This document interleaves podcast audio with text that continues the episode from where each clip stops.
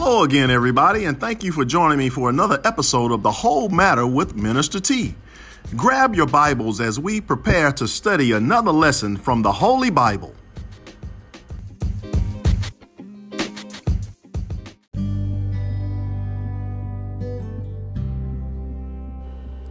I read a shirt recently that said, Humankind, be both.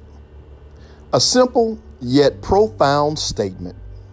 You see, we are all human, made in the image of God, but we are not always kind to one another.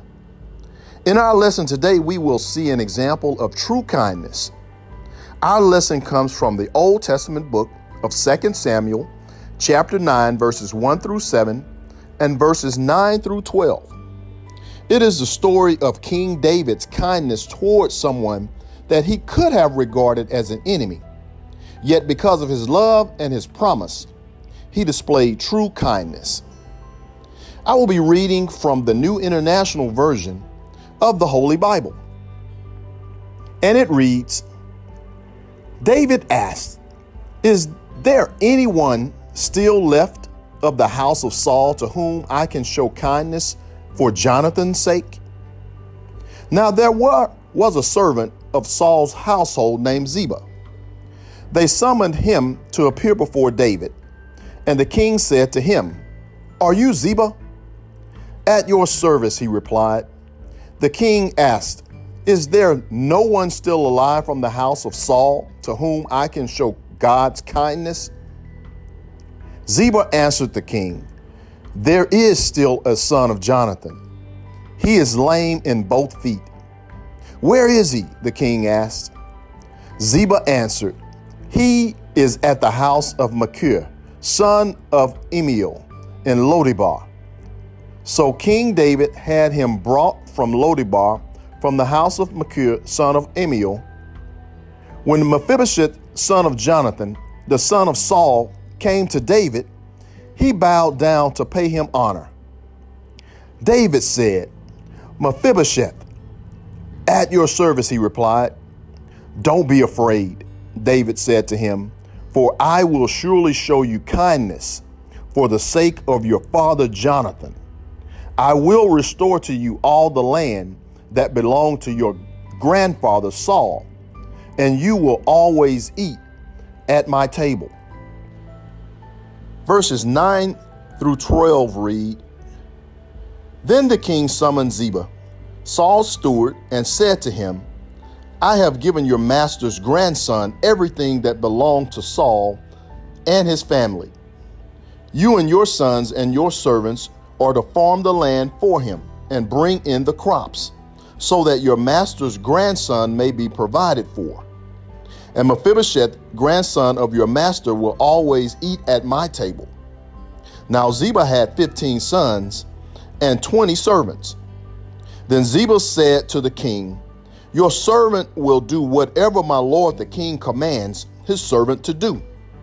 So Mephibosheth ate at David's table like one of the king's sons.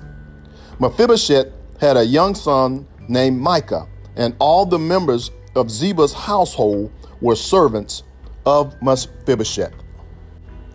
A little background about the lesson. Before David had become king, he was a servant of King Saul. Now, King Saul had become jealous of David and had become an enemy to David, so much so that he wanted David dead. But Jonathan had become best friends with David, and they had promised one another that they would always look out for one another and for each other's families. Even after King Saul and Jonathan were killed in a battle, David remembered his vow. He remembered what he had promised Jonathan. And although Saul was his enemy, Jonathan was not. Jonathan was his best friend. So, see, Mephibosheth reaped the reward of the kindness that his father Jonathan had previously shown David. David responded in love and kindness toward his friend Jonathan's son by restoring his family's land and servants. Although Mephibosheth was lame and couldn't provide for himself, David saw fit that he would be restored the servants necessary to continue to provide for him and his family. What a lesson! David didn't have to show kindness, but he did. He remembered his promise. That is an example of God's kindness toward us. God could very well have regarded us as enemies toward him. But he loves us so much and he remembers his vow that he made to Abraham, Isaac, and Jacob. He remembers that he loves us so much that he would give his only begotten son, Jesus Christ, that whosoever would believe in him would not perish but have everlasting life. He knows that we are lame, that we aren't able to take care or provide for ourselves, so he has made provision for us. Why? Because he is a kind God, he is a merciful God. He is a just God, and He loves us more than we can understand or know. Well, that is our lesson this week. It's a lesson in showing kindness. Can we do what that shirt said? Can we be humankind?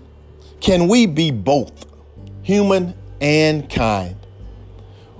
Well, through the power of the Holy Spirit, we can be. That's our lesson for this week. May God bless you, is my prayer. Bye bye.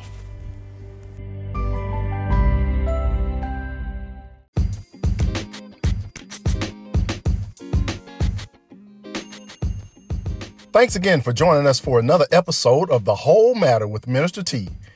Now let us hear the conclusion of the whole matter. Fear God and keep his commandments, for this is the whole duty of man.